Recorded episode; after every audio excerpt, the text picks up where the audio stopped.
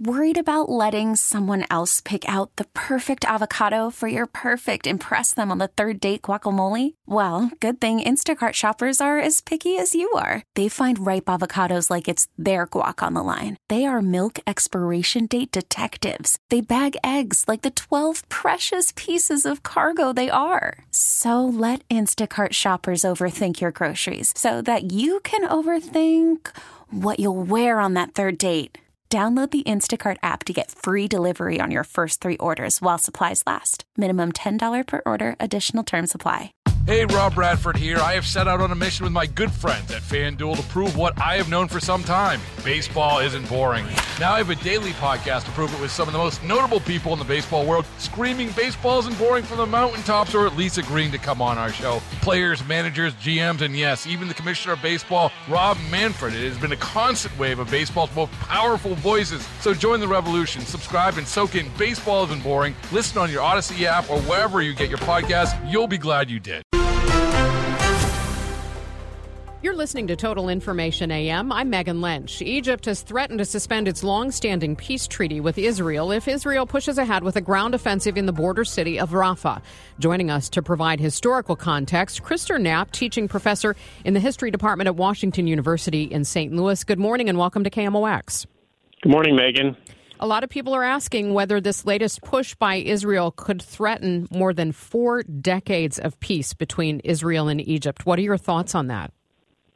Well, I mean, there is the potential for that, and Israel is definitely playing hardball here. But they have their back to the, against the wall, you know, with uh, threats from Hezbollah from the north. There were new uh, firings, uh, new rockets fired into northern Israel uh, just yesterday. Uh, there's the ongoing uh, offensive against Hamas in Gaza.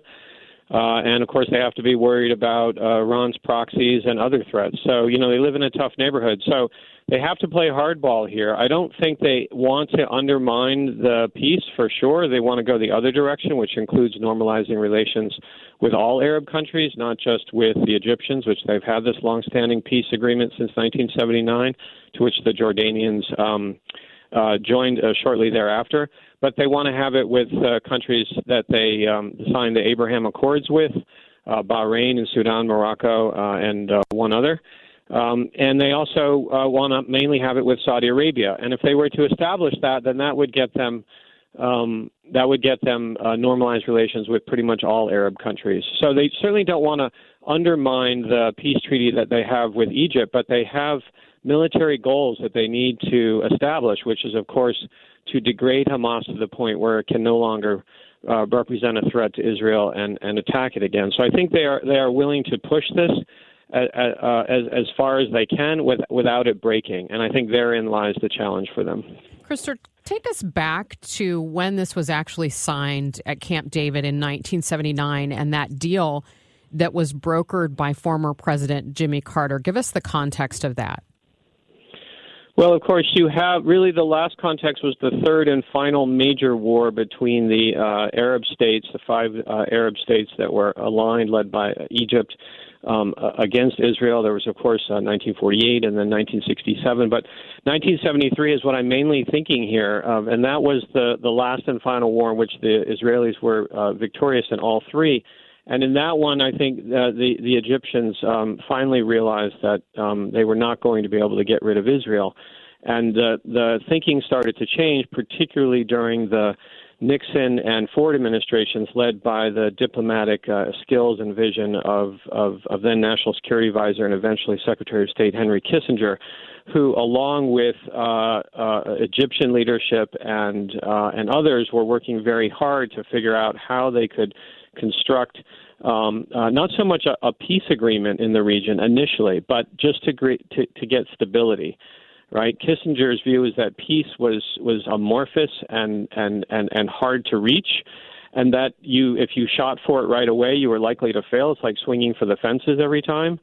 Uh, and so the best way to do it was just to do a bunch of singles, to use the baseball analogy, and to sort of play small ball. And so they started building up these uh, relations, uh, you know, through secret meetings and just patient, regular kinds of, of diplomatic engagement to improve relations over time. Now that that that momentum that was started in the in the early and mid 70s was picked up by the Carter administration when President Carter was equally committed to uh, to to to the region, and in particular, really did want to bring peace, which is why we do call it a peace treaty. And so they they too worked very hard with all sides, particularly um, with the leader of the Palestinians, Yasser Arafat, uh, and to bring around Israeli uh, leadership, which was also ripe for the moment um, at, that could only happen really at that time before you had a change to President uh, Reagan and a, an entirely new American outlook on foreign policy and national security. But that was at the tail end of that momentum that came out of the 1973 war. So it was really just a propitious moment in history that Carter seized on to bring the actors to the table to get that agreement. And that is really the foundation for ending the conflict between Arab Arabs and Israelis. The problem, of course, is that the, the Israeli Palestinian issue has not been resolved, even while progress toward the Israeli Arab issue uh, has been made.